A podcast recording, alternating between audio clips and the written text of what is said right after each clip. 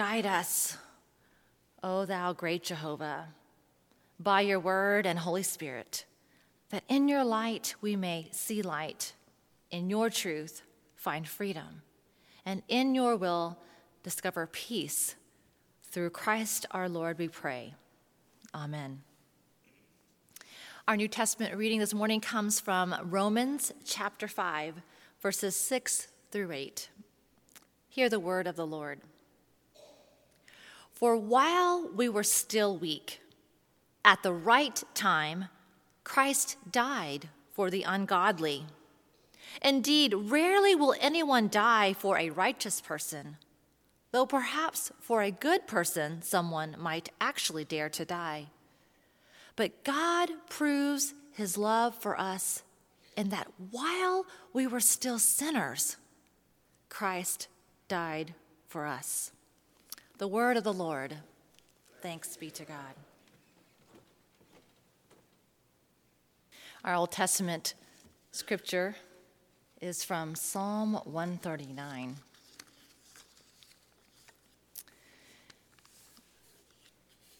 This summer, while we, this faith community, have been on sabbatical alongside Bobby, we have been spending time savoring the Psalms. Hopefully, individually, you have been praying a psalm a day as they've been sent out each morning. Today, we are on Psalm 77. But we've also been studying the Psalms together on Sunday mornings. And Nelson and I have chosen different types that represent the wide variety of Psalms in the Bible. Last week, I preached about the, lament Psalms and how more than half of the Psalter are laments. These honest cries of the heart to God during seasons when life has been turned upside down. Theologian Walter Brueggemann calls laments psalms of disorientation because when you are suffering or in anguish, life is disoriented and the emotions we express to God are sadness or anger, fear, disappointment, and longing. Last week, we learned how important it is for us to lo- know how to lament, even if we are not in a season of suffering, because it helps us know how to pray with others in their pain. And it gives us practice for when we will go through a season of disorientation ourselves. I hope this past week you were able to be more comfortable with some of the lament psalms in our scripture, even if we are not in a season of suffering ourselves. This morning, though, we are going to look at a psalm of orientation. And that is a song that expresses praise, joy, awe, and gratitude. And Psalm 139 is one of my favorite psalms because it connects deeply to my part of a part of my story. Listen or follow along in your Bibles as I read Psalm 139. O Lord, you have searched me and known me. You know when I sit down and when I rise up. You discern my thoughts from far away. You search out my path and my lying down, and are acquainted with all my ways. Even before a word is on my tongue. O oh Lord, you know it completely. You hem me in behind and before and lay your hand upon me. Such knowledge is too wonderful for me.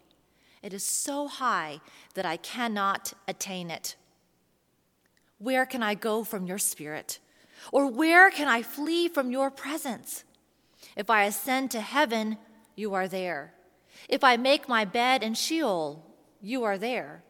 If I take the wings of the morning and settle at the farthest limits of the sea, even there your hand shall lead me, and your right hand shall hold me fast. If I say, Surely the darkness shall cover me, and the light around me become night, even the darkness is not dark to you. The night is as bright as the day, for darkness is as light to you. For it was you who formed my inward parts. You knit me together in my mother's womb. I praise you, for I am fearfully and wonderfully made. Wonderful are your works, that I know very well. My frame was not hidden from you when I was being made in secret intricately woven in the depths of the earth. Your eyes beheld my unformed substance. In your book were written all the days that were formed for me, when none of them as yet existed. How weighty to me are your thoughts, O God! How vast is the sum of them! I try to count them, they are more than the sand. I come to the end, and I am still with you. Oh, that you would kill the wicked, O God, and that the bloodthirsty would depart from me, those who speak of you maliciously and lift themselves up against you for evil. Do I not hate those who hate you, O Lord? And do I not loathe those who rise up against you? I hate them with perfect hatred. I count them my enemies. Search me, O God, and know my heart. Test me and know my thoughts. See if there is any wicked way in me, and lead me in the way everlasting. The word of the Lord. Thanks be to God. The first time that my husband Phil and I found out that we were pregnant, we were very cautious and committed not to tell anyone until we felt like we were in the clear. We knew too many things could go wrong, and we were worried about a miscarriage. I shared with you last week um, about our struggle with infertility. So, Phil and I had our little secret. While externally, no one could tell that I was pregnant, we knew that there was a tiny life growing inside of me and we wanted so much for him or her to live. It's amazing how much you can love someone who was not even born, who doesn't even know that they are loved. Well, I couldn't wait for that big first sonogram to verify if the pregnancy was viable, and I was nervous too. But as soon as the tech started the ultrasound, I could see the tiny blob that was our baby, and right away she pointed out the heartbeat going fast and strong. And I couldn't stop staring at the screen. And boy, let me tell you, I was in love. If you've ever seen a sonogram, you know how incredible it is. And so for me, these familiar verses from Psalm 139 took on a deeper meaning. For it was you who formed my inward parts. You knit me together in my mother's womb. I praise you, for I am fearfully and wonderfully made. Wonderful are your works. That I know very well. Talk about amazing. God knew each of us before we were born, when we were being formed in our mother's womb. God is the one who made us, and He loved us even before we knew we were loved. As I mentioned, Psalm 139 is a psalm of orientation, which is a song that evokes gratitude for the constancy of God's blessing. Even more specifically, Psalm 139 is a song of creation. These types of psalms in the Bible describe the state in which the authors and we are happy and confident in God's abiding and reliable gifts. One theologian writes Life, as reflected in these Psalms, is seen as a well ordered world God intended. Life reflected in the Psalms of creation, Psalms of orientation, is seen as a well ordered world intended by God. Because when God created the world, it was perfect. There was harmony between people and earth and animals. Adam and Eve were naked and unashamed. The lions and lambs could lie down together. They had no fear of being hunted. And God was, and humans had an intimate and unbroken relationship. Everything flourished. Everything was whole. That was God's original intention. Psalm 139, like other Psalms of orientation, function to praise and thank God for his gifts, for the way God intended the world to be.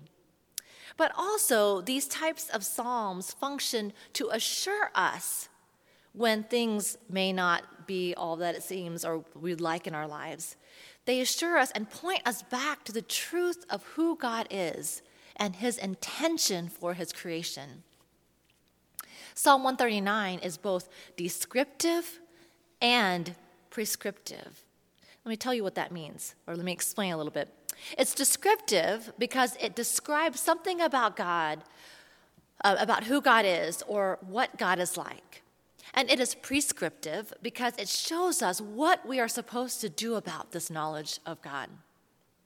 Psalm 139 describes how our relationship with God began.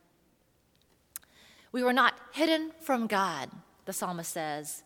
Verse 16, Your eyes beheld my unformed substance. In your book were written all the days that were formed for me, when none of them as yet existed. Because Phil and I went through um, infertility treatments and we went through the process of in vitro, we had the amazing gift of being able to see a picture of our baby when she was only six to eight cells. Pretty amazing. That is only something that you can see through a microscope. But even before the invention of microscopes, the psalmist declares the truth that God knew. God knew my daughter Allison even at two, four, or six cells. God created her and knew her and chose her and chose us to be her parents. What an absolute miracle.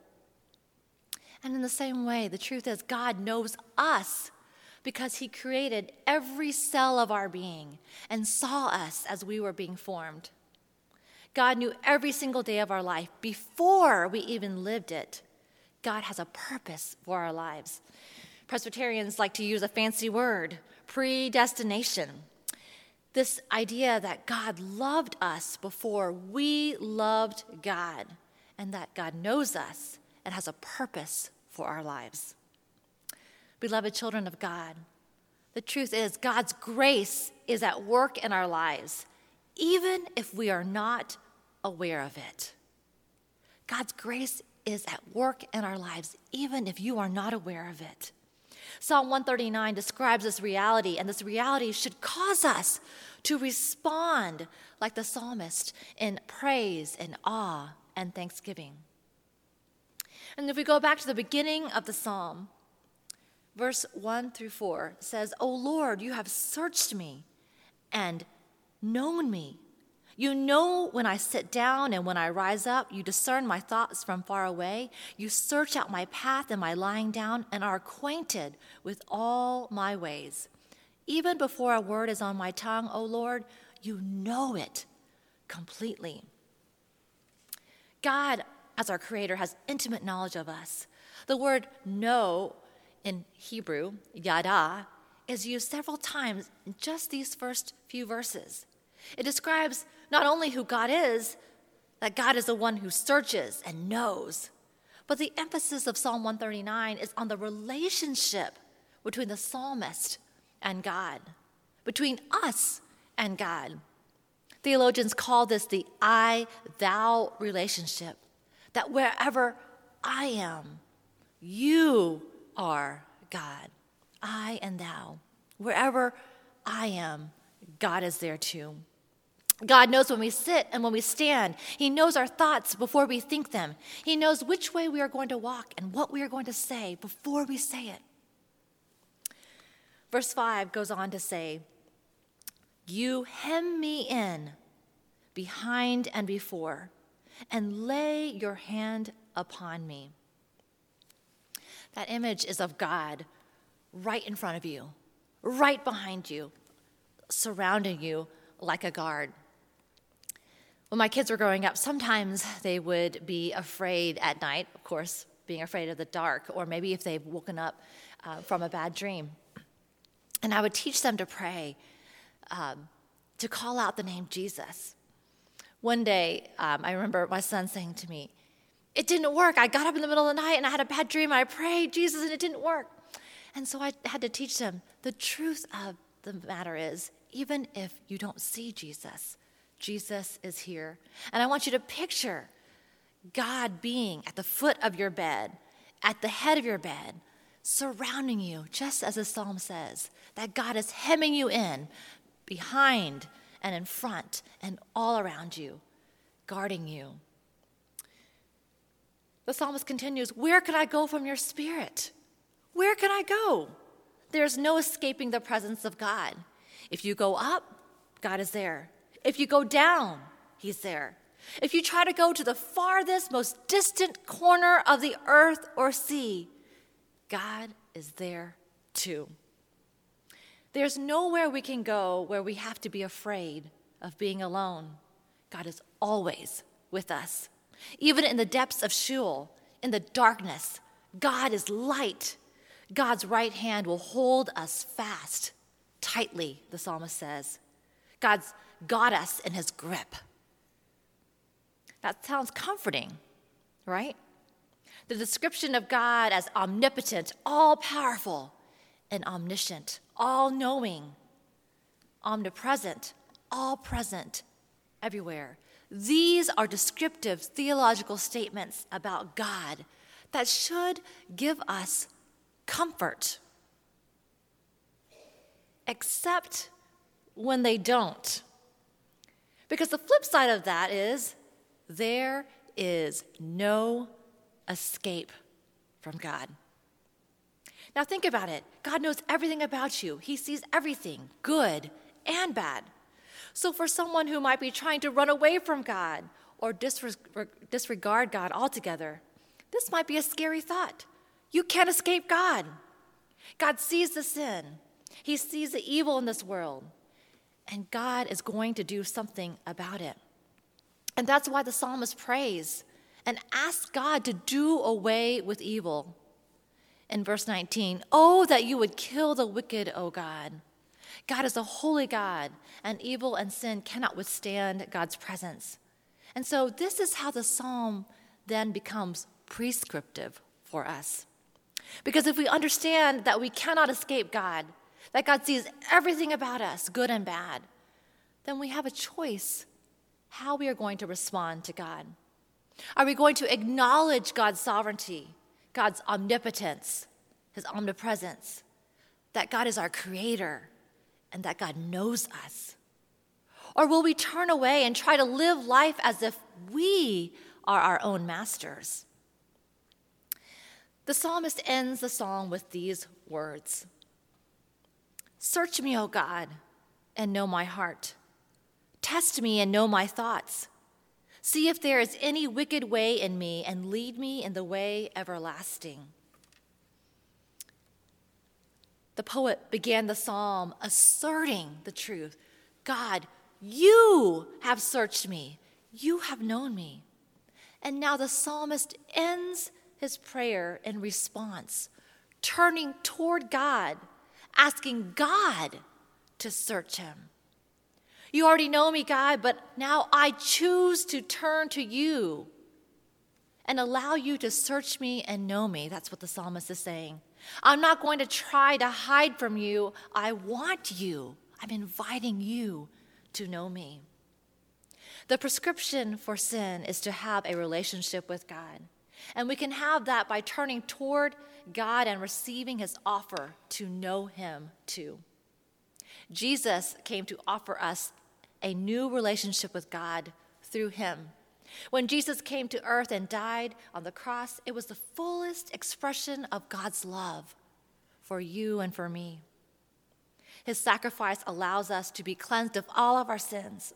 It wipes away all of our wrongdoing, our bad choices, the ways we've turned our backs on God, the ways we've tried to live life as if we were our own masters.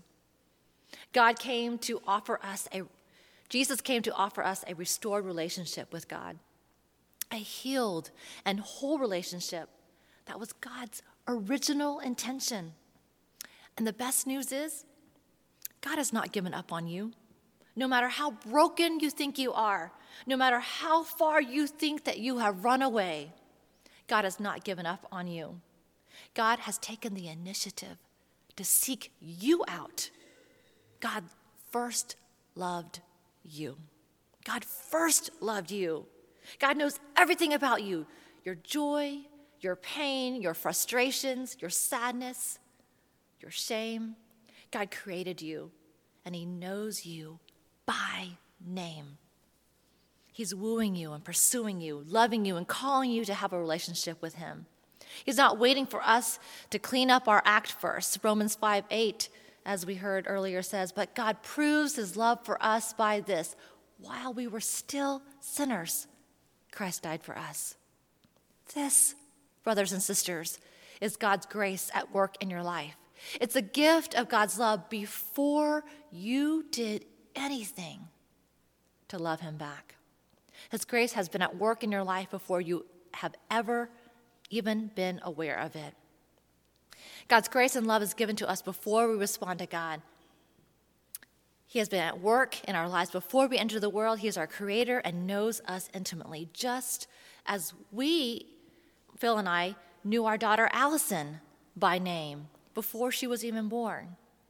And now, as a parent to three children, I have a beautiful and deeper understanding of God's love. I know that I've loved my daughter Allison and my daughter Bailey and my son Bennett before they were born before they even could love me back. I knew them by name. In the same way, God knows us by name. He formed us in our mother's womb. He knew every day of our life before it even happened, and He sees each moment as we live it. And God always hears us when we respond to God's love and call out to Him. There's no escaping God. And friends, that truly is good news. So, how will you respond to Him today? What is God wanting to speak to you in your life? What does God want to hammer home about God's enduring love for you? Will you turn to God and respond as the psalmist did? Search me, O God, and know me. In the name of the Father, Son, and Holy Spirit. Amen.